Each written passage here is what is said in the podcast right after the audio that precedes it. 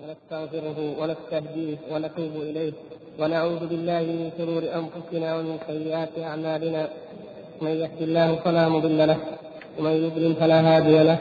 وأشهد أن لا إله إلا الله وحده لا شريك له. وأشهد أن محمدا عبده ورسوله. صلى الله وسلم وبارك عليه وعلى آله وصحبه أجمعين. أما بعد أيها الإخوة الكرام فما زلنا في شرح الفقرة الواحدة والستين وانتهينا إن شاء الله من الكلام على موضوع الاستواء ومعانيه شرحا لقولة الإمام مالك وغيره المشهورة. وننتقل الآن بإذن الله تعالى إلى شرح معنى الإحاطة الذي ورد في قول الماكل الإمام الطحاوي رحمه الله في قوله محيط بكل شيء وفوقه تفضل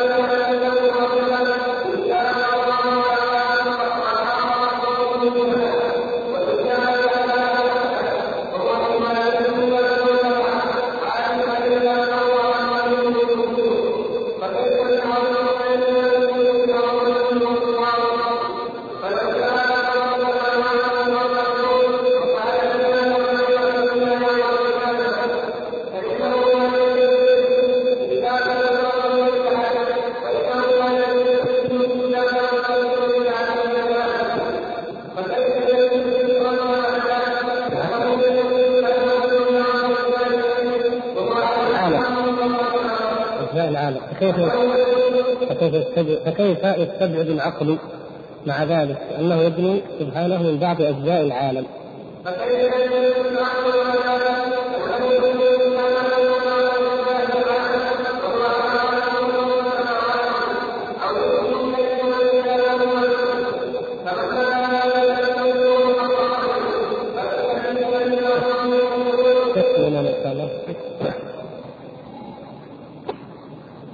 يقول الشيخ رحمه الله شارح وأما قوله محيط بكل شيء وفوقه وفي بعض النسخ محيط بكل شيء فوقه بحذف الواو من قوله فوقه والنسخة الأولى هي الصحيحة.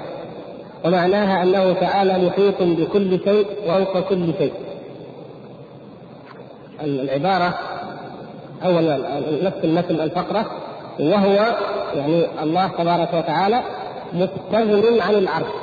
كما تقدم ان بينا أنه بعد أن ذكر استواءه عليه وأن أن العرش حق وأن الله سبحانه وتعالى له عرش وكذلك الكرسي كما في الفقره الستين والعرش والكرسي حق. اتى بما يبطل لوازم المضلين والمؤولين الذين يرون أن من لوازم ذلك أن يكون محتاجا إلى العرش.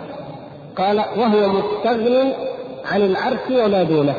فالله تبارك وتعالى هو الغني الحميد الذي آه، له صفة كمال الغنى عن كل شيء وعن كل مخلوق. قال محيط بعد ذلك محيط بكل شيء وفوقه. هو محيط بكل شيء وفوق كل شيء. هاتان الصفتان معا مجتمعتان. على ما سنوضح إن شاء الله. لكن في بعض النسخ كما أشار رحمه الله ذكر هنا قال في بعض النسخ محيط بكل شيء فوقه. كأن الكلام إذا يختلف يعني فيه اضطراب ثم المعنى بعد ذلك ينبني عليه اختلال كبير في المعنى. يقول النسخة الأولى هي الصحيحة أي محيط بكل شيء وفوقه. ومعناها أنه تعالى محيط بكل شيء وفوق كل شيء. هذا معروف. ومعنى الثانية النسخة الثانية أو التحريف أنه محيط بكل شيء فوق العرش. يصبح الضمير يرجع إلى ماذا؟ إلى العرش وهو مستغن عن العرش وما دونه محيط بكل شيء فوقه.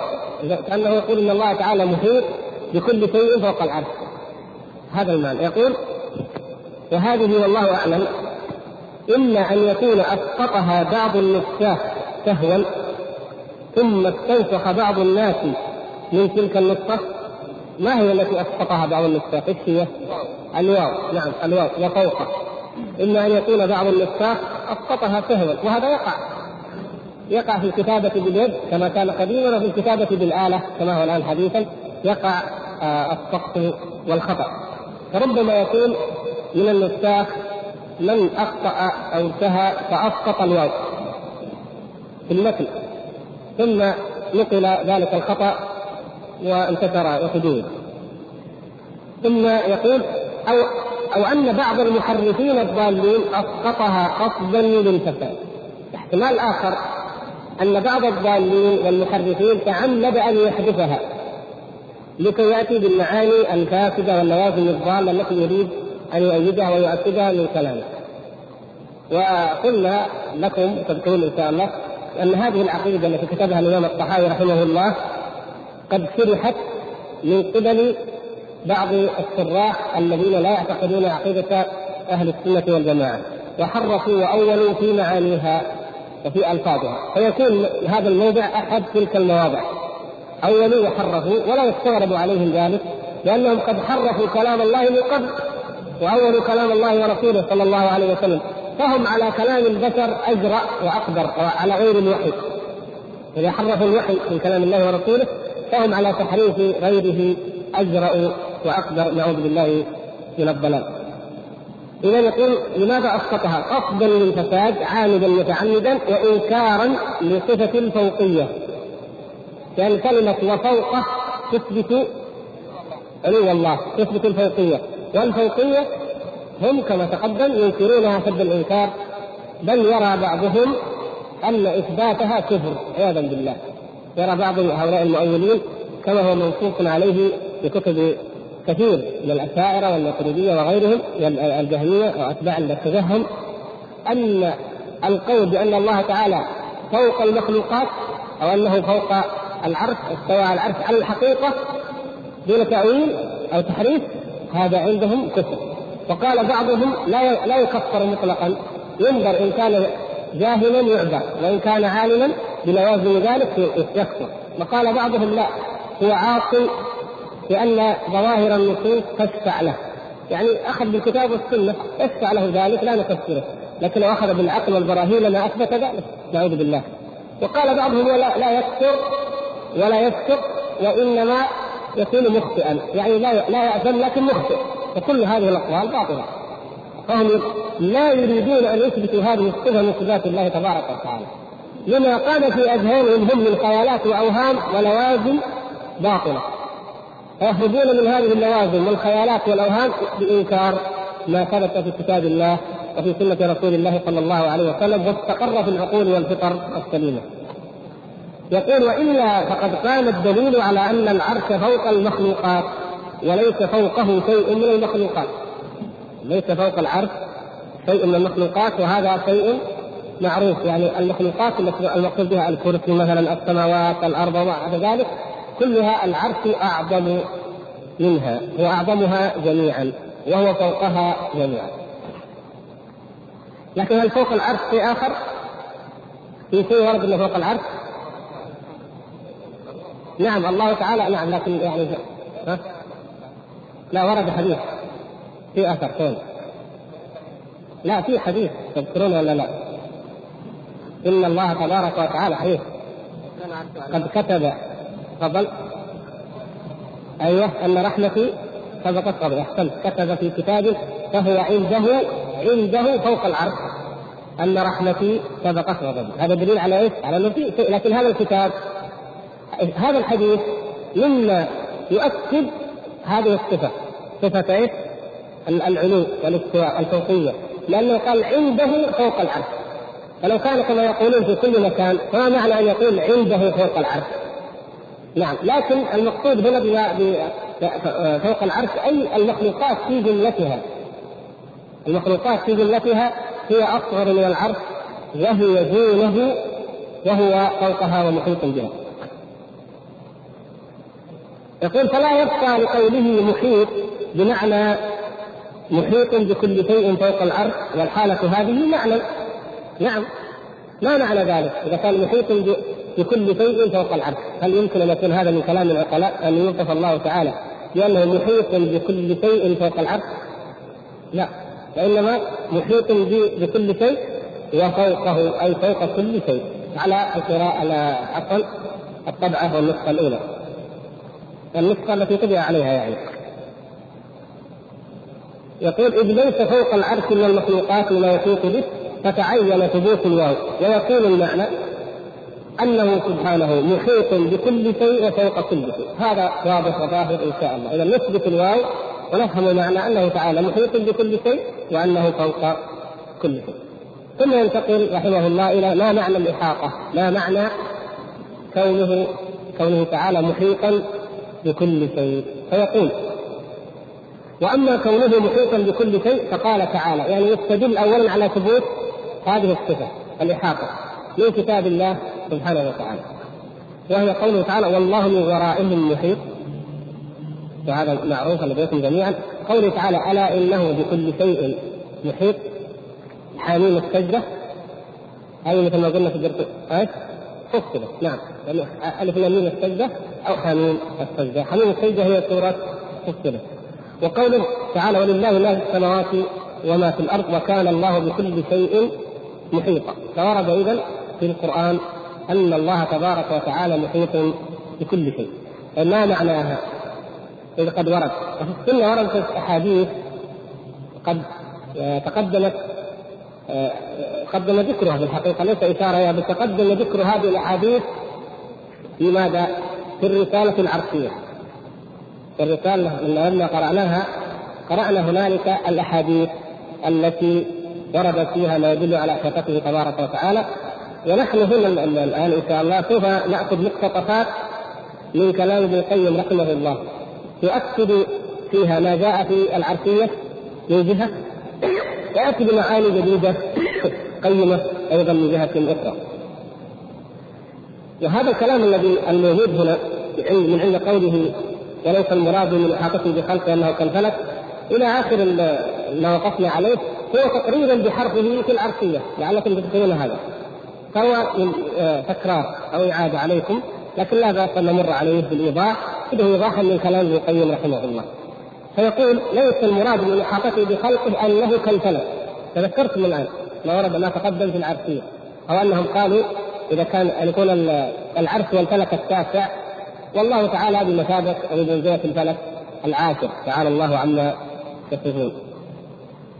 لا ليس كذلك. يقول ليس المراد أنه كالفلك وأن المخلوقات داخل ذاته المقدسة. هذا خيال الفلاسفة الذين لم يكونوا يؤمنون بدين ومن كان منهم منتسبا للإسلام فلم يكن يؤمن بالوحي. وإن كان يؤمن به أنه منزل وأنه وحي فإنه لا يدين به ولا يعتقد ما فيه. بل يرى أنه خطاب جمهوري. خطاب جمهوري مو بالمعنى المعاصر يعني يعني من أساليب الخطاب للجماهير للناس العاديين الذين لم يتعمقوا في فهم البراهين العقلية أما أمثالهم من أصحاب العقول الكبيرة في نظرهم فيأخذون دينهم من البراهين والقواعد الهدنيه لا من الخطاب من البراهين الخطابية.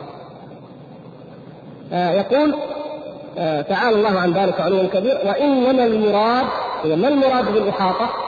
المراد إحاطة عظمته وسعة علمه وقدرته.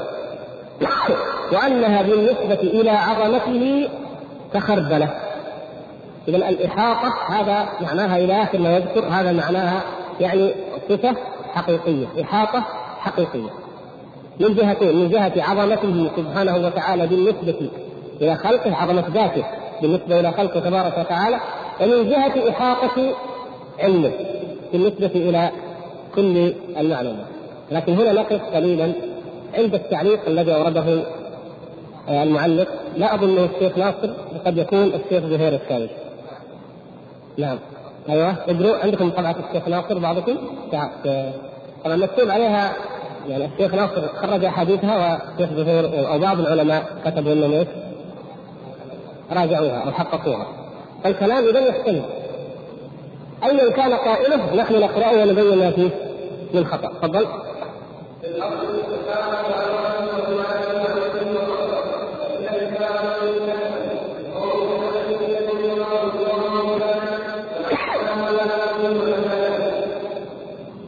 وهو من التأويل الذي ينقمه يعني ينكره ينقم على من فعل. الثالث ولكن مع أنه لا بد منه. ولكن لا بد منه. مع أنه لا بد منه أحيانا. يعني التأويل يقول الكاتب هذا ايا كان أو المؤلف أن قول الشارح رحمه الله إحاطة عظمته أو إحاطة عظمة وسعة أو إحاطة عظمته لا أي العبارتين هذا من التأويل. تأويل حسن يعني هو يقول معنى حسن لكن من التأويل الذي الشارع لا يؤمن به ينقمه ينكره لكن لا بد منه أحيانا. لا بد من التأويل في بعض الأحيان. فما رأيكم بمثل هذه العبارة؟ ما رأيكم إذا قال قائل؟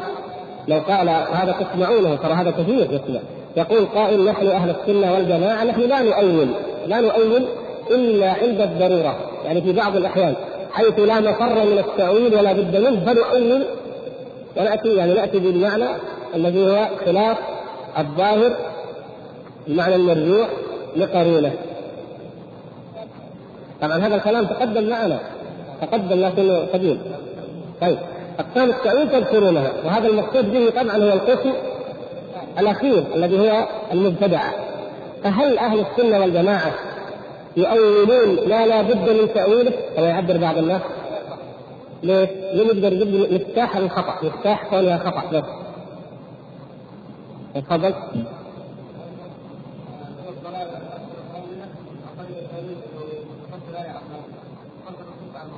أيوه يعني هم ظنوا بطريقه التأويل لكن إحنا نقول لابد ما لابد يعني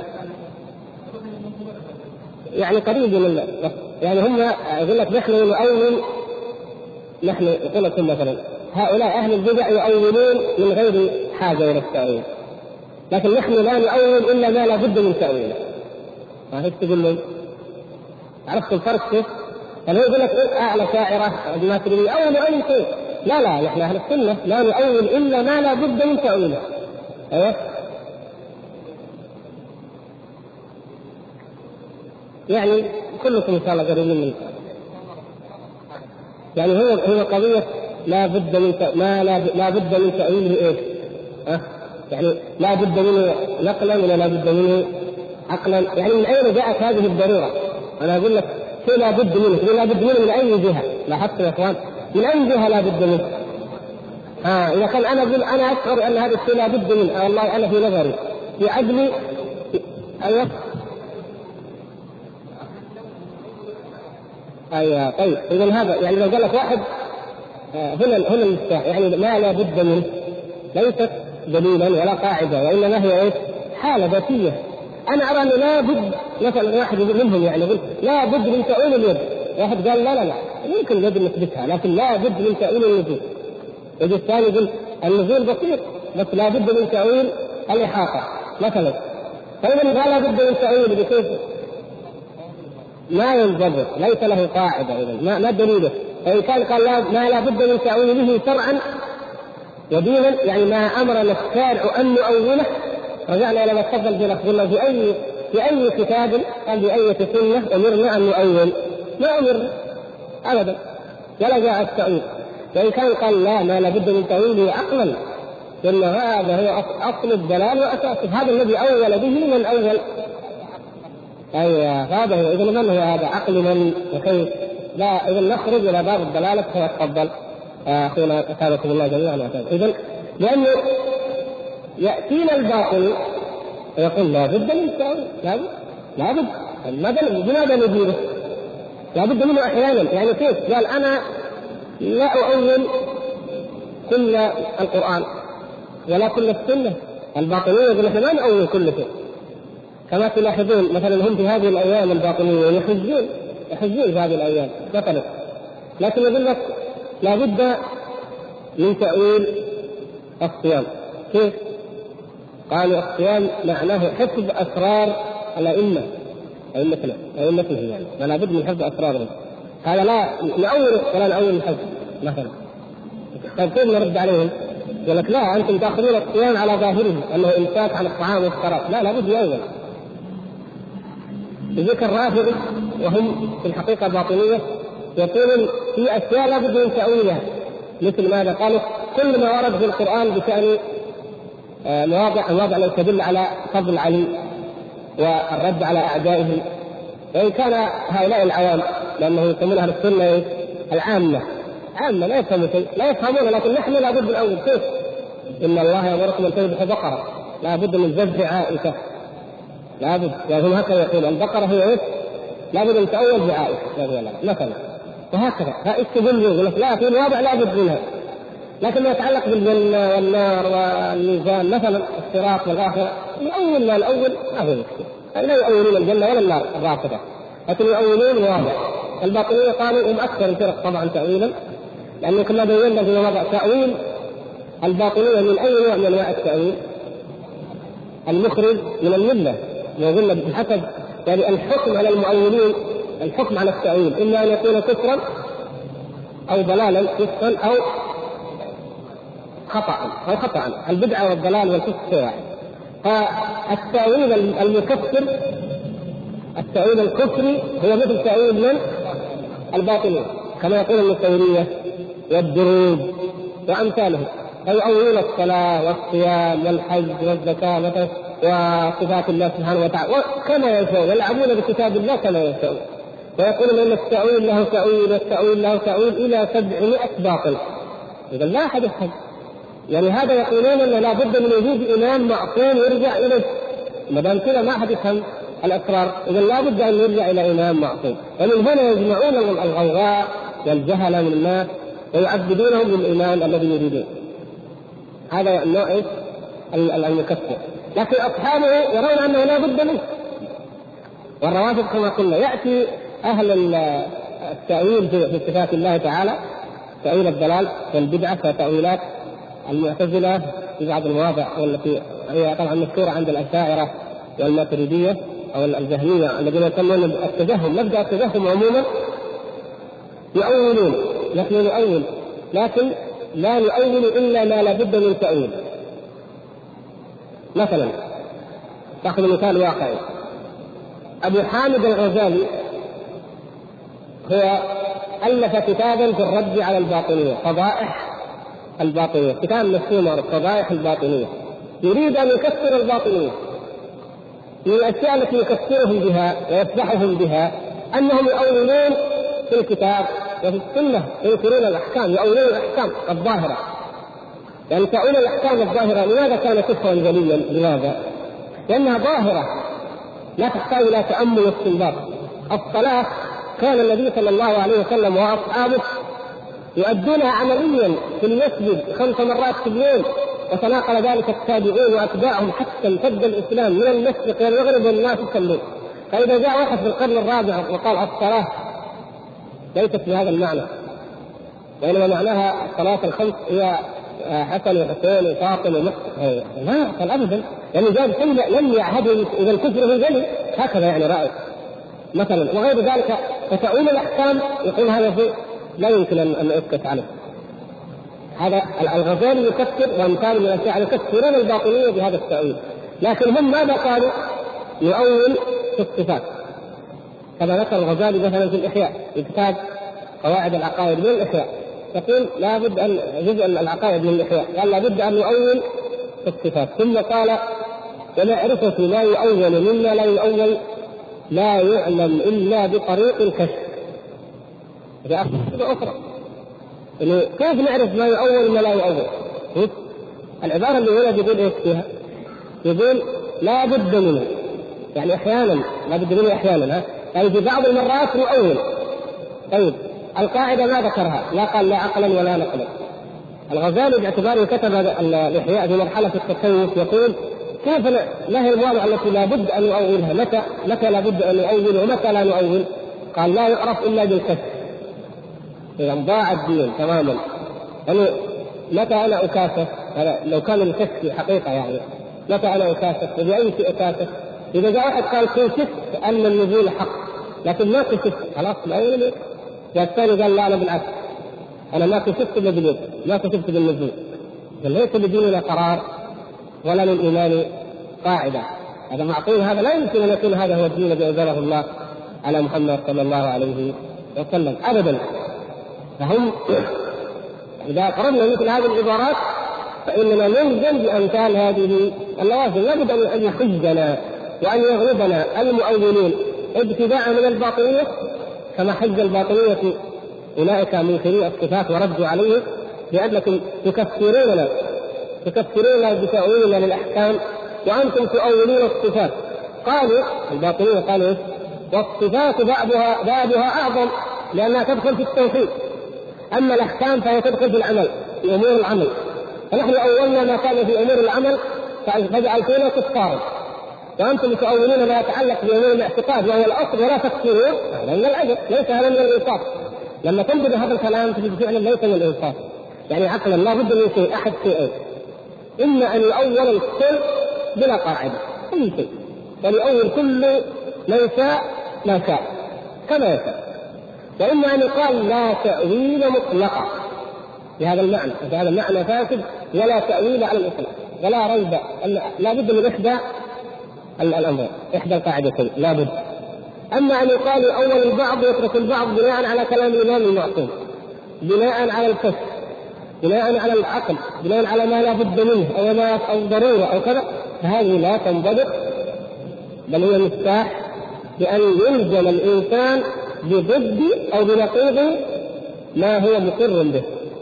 فعليه إذا أن يسلم بالكل ويسلم بتأويل الكل. ولا بد من ذلك. لعل إن شاء الله اتضح هذا المعنى إن شاء الله. طيب الحمد لله. غير صحيحه أكتب علقوا على هذا التعليق إنه غير صحيح.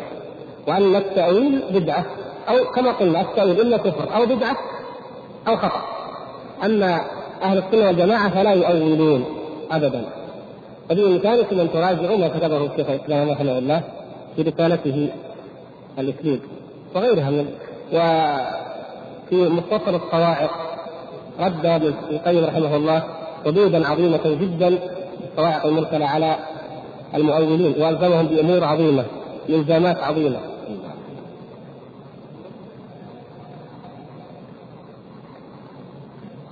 تعلقوا اللي ما عنده تعليق خلاص في طبعات ما فيها تعليق.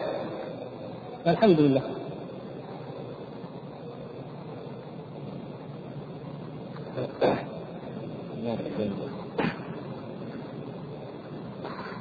إذا معنى ما معنى الإحاطة؟ أو ماذا معناها ماذا تتضمن وماذا تتضمن؟ هي يقول إحاطة عظمته الله سبحانه وتعالى محيط بخلقه إحاطة عظمة. لأن أكبر من كل شيء وأعظم من كل شيء. والمخلوقات في قبضته كالخردلة أو كالحمصة في يد أحدنا. كما ورد قد قرأناه في سبق في العرفية ويأتي إشارة هنا. والمعنى الآخر الإحاطة أو ما تتضمنه الإحاطة هذه. تتضمن ماذا؟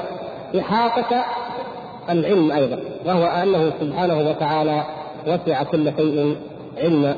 وعلمه محيط بكل شيء لا يخفى عليه خافية يعلم خائنة الأعين كما تخفي الصدور يعلم السر وأخفى سبحانه وتعالى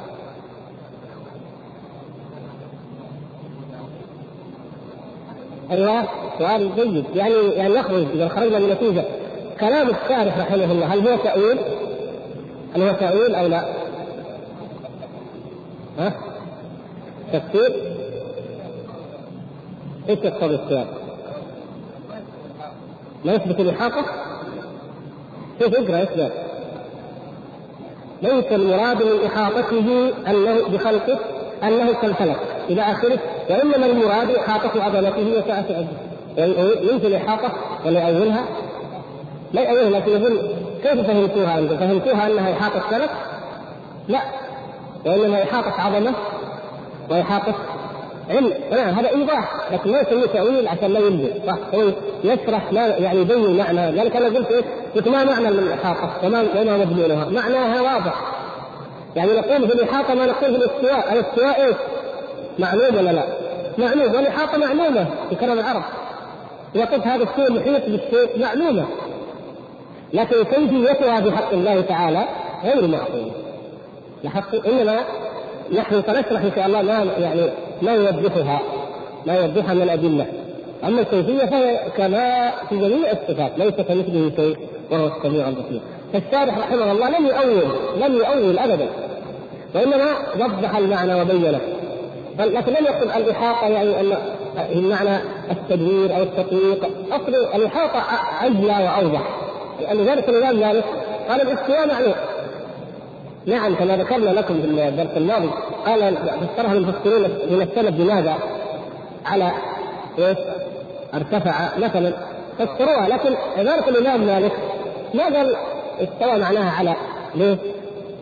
لما قلت الاستواء معلوم يعني نحن عرب وأنتم عرب والاعراب اللي سأله يعرف لغة العرب وهو والذين استوى الاستواء معلوم نحن لكن لتجميعه لتجميع حقيقته لينتفي ما يزعمه المؤولون فسره المفسرون من السلف بأنه على وارتفع.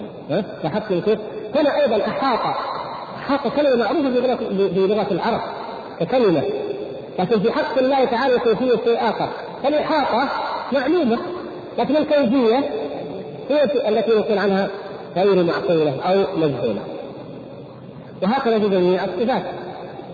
فيقول آه، فإن آه، إحاطة عظمته وسعة علمه وقدرته وأنها بالنسبة إلى عظمته كخردلة كل المخلوقات بالنسبة إلى عظمة الله سبحانه وتعالى وهو الكبير المتعال كالخردلة كخردلة كما روي عن ابن عباس رضي الله عنهما أنه قال ما السماوات السبع والأرضون السبع وما فيهن وما بينهن في يد الرحمن إلا كخردلة في يد أحدكم. ومن المعلوم ولله المثل الأعلى أن الواحد منا إذا كان عنده خردلة ان شاء قبضها. انظر وين نحن البشر. عندك خردلة. ان شاء قبضها. واحاطت قبضته بها. وان شاء جعلها تحته. في أي موضع؟ وهو في الحالين مباين لها عال عليها فوقها من جميع الوجوه. فكيف بالعظيم الذي لا يحيط بعظمته واصف كان هذا تقريبا بحرفه من العرفية. فقد تقدم. هذا مثال يوضح لكم هذا كيف يمكن أن نقرب هذا المعنى للفهم ليفهم. لا للكيفيه فهي غير معقولة لكن ليفهم. لأنه يقول فلو شاء لقبض السماوات والأرض اليوم لو شاء الله تبارك وتعالى لجعل السماوات والأرض في قبضته اليوم. متى يقبضها؟ متى أخبر أنه يقبضها؟ يوم القيامة. يوم القيامة يقبضها. ولو فعل قبضها اليوم إذ يقول وفعل بها كما يفعل بها يوم القيامة فإنه لا يتجدد به إذ ذاك قدرة ليس عليها الآن. يعني لا يتجدد بالله تعالى يعني يوم القيامة يقدر يقبضها والآن لا يقدر تعالى الله عن ذلك هو على كل شيء قدير في أي إذا ما دام سبحانه وتعالى يقبضها يوم القيامة فهذا بهذا نفهم معنى إحاطته سبحانه وتعالى بها مع مباينته لها. يمكن بعضكم قال ما معنى المباينة؟ الشيء مباين يعني غيره غير داخل فيه غير داخل فيه. مباين منفصل عن الانفصال عنه.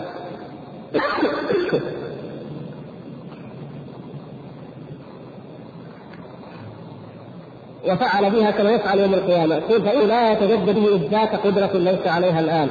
فكيف يستبعد العقل مع ذلك؟ يقول رحمه الله كيف يستبعد العقل مع هذا المعنى الواضح الجليل أنه يدنو سبحانه من بعض أجزاء العالم وهو على عرشه فوق سماواته أو يدني إليه من شاء من خلقه وهو أيضا على عرشه فوق سماواته. فمن نفى ذلك لم يقدره حق قدره. نعم هو لم من نفى ذلك لم يقدر الله سبحانه وتعالى حق قدره لأنه لم يفقه هذه المعاني الواضحة الجليه وكما وعدناكم أن نأخذ آه، عما يتعلق بالإحاطة. ابن القيم رحمه الله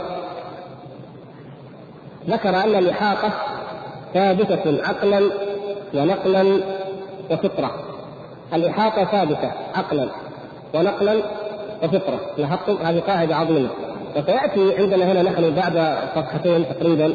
يأتي قول آه، الحديث الذي رواه مسلم في قوله تعالى هو الأول والآخر والظاهر والباطن أنه صلى الله عليه وسلم فسر ذلك فقال اللهم أنت الأول فليس قبلك شيء وأنت الآخر أيوه وأنت الظاهر فليس فوقك شيء وأنت الباطن فليس دونك شيء هذا مما يدل على معنى الإحاطة لأن كل صفات الله سبحانه وتعالى تصدق بعضها بعضا والادله يصدق بعضها بعضا. كلها كمالات لله عز وجل فيقول نأخذ مثال على ما أثبت به الاحاطه يقول مثلا حديث آه، الحسن الذي رواه الترمذي ذكره شيخ الإسلام في العرفية وأشرنا إليه وهو ماذا؟ لو أن أحدكم دل بحبل فوقع على الله. طيب يقول افغل ابن القيم رحمه الله آه، بعض من كلامه قال اختلف الناس في هذا الحديث في سنده ومعناه. فطائفة قبلت لأن إسناده ثابت إلى الحسن ملخص كلامه يعني عشان طائفة قبلته أثبتته لأن إسناده ثابت إلى الحسن. لكن بقي عندك قالوا آه، سماع الحسن من أبي هريرة قالوا وقد صح عن الحسن في غير هذا الحديث أنه قال حدثنا أبو هريرة ولا ريب أنه عاقر فإذا نثبت يقبل الحديث. لاحظ هذا من أهل السنة يعني لا السنة قال نقبله. ولهذا سبب إلى أن شيخ الإسلام رحمه الله قال وفي حال ثبوته يدل على كذا وبينا على إيش يدل في حال ثبوت. هذا هذا الطائفة الأولى. الطائفة الأخرى ردوا الحديث.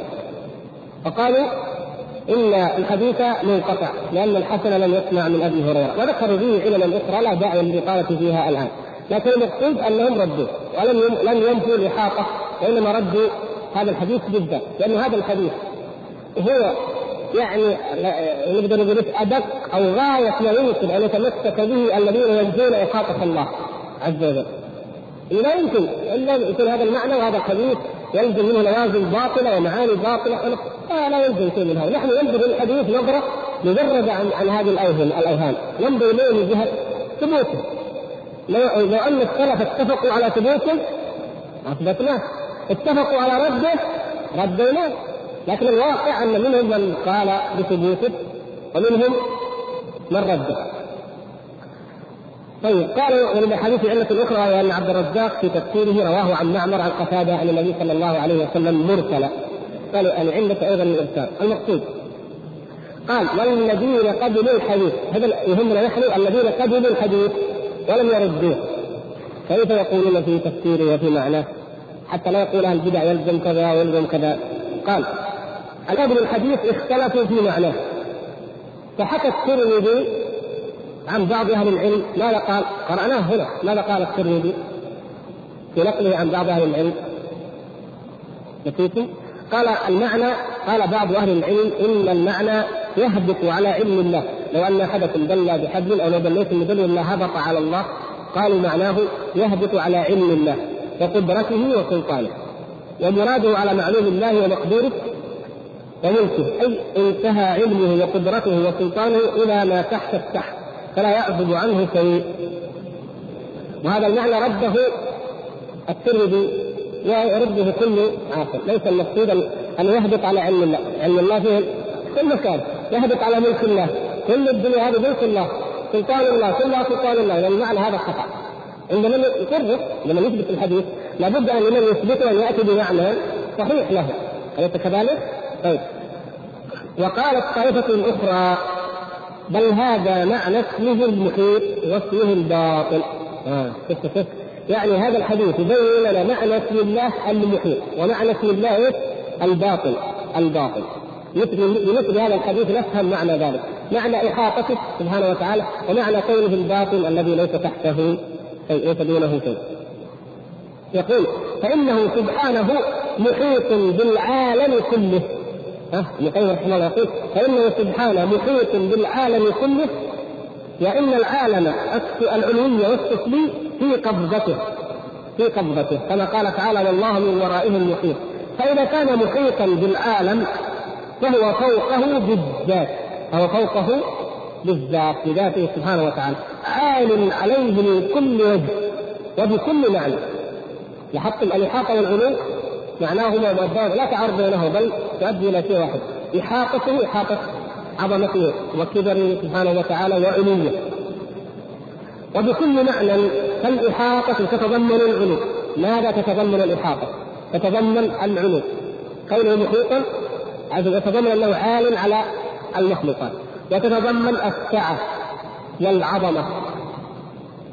فإذا كانت السماوات السبع والارضون السبع في قبضته فلو وقعت خطاه أو دني بحبل لسقط في قبضته سبحانه. شفت كيف؟ اذا لسقط في ماذا؟ في قبضته. لأن كل الكون هذا في قبضته عز وجل. فأينما دل الحبل أو خط الحصاه فهي في قبضته. اذا الحديث لا إشكال فيه لو كذا. نحن نتكلم على القائلين بماذا؟ بثبوته. والحمد لله. بل هو محيط بكل شيء. لأن كل شيء من هذه المخلوقات هي في قبضته سبحانه وتعالى. لأنه إذا كانت هي بالنسبة للعرش كالشيء الحقيقي فكيف بالنسبة إليه سبحانه وتعالى هو أكبر من العرش وأعظم من كل شيء تعالى الله سبحانه. يقول والحديث لم يقل فيه إنه يهبط على جميع ذاته. لاحظتم؟ الذين يقولون لا ما يمكن. يعني إذا هو نقول مثل نثبت له السن تعالى الله عن ذلك. وكما روي عن الجهل والذي دؤاد وامثاله أن بعضهم كان يقول أو ذكر كان يقول سبحان ربي الأكثر تعالى الله عما يقول علوا كبيرا. هو كيف؟ هل قال يهبط على جميع ذات الله الحصاها والحبل؟ ما ما يقول انظروا كيف العبارة. يقول فهذا لا يقوله ولا يفهمه عاقل ولا هو مذهب أحد من أهل الأرض البتة. هو يقول يلزم يلزم منه كذا. يقول هذا اللازم ما قال به أحد من أهل الأرض البتة. لا الحلولية ولا الاتحاديه ولا الفرعونية ولا القائلين بأنه في كل مكان بذات يعني ما أحد قال بهذا المعنى. فأنتم تتوهمون شيئا ثم تنفون لم يقل به أحد من الطوائف حتى هذه الكافرة المرتدة الخارجه من الملة لم تقل إن ذلك علوا كبيرا وإنما سقط وقع في قبضته حيث كل شيء هو في قبضته. يقول آه وطوائف بني آدم كلهم متفقون على أن الله تعالى ليس تحت العالم. فقوله لو دليتم بحبل لهبط على الله إذا هبط في قبضته. المحيطة بالعالم فقد هبط عليه. والعالم في قبضته وهو فوق عرشه.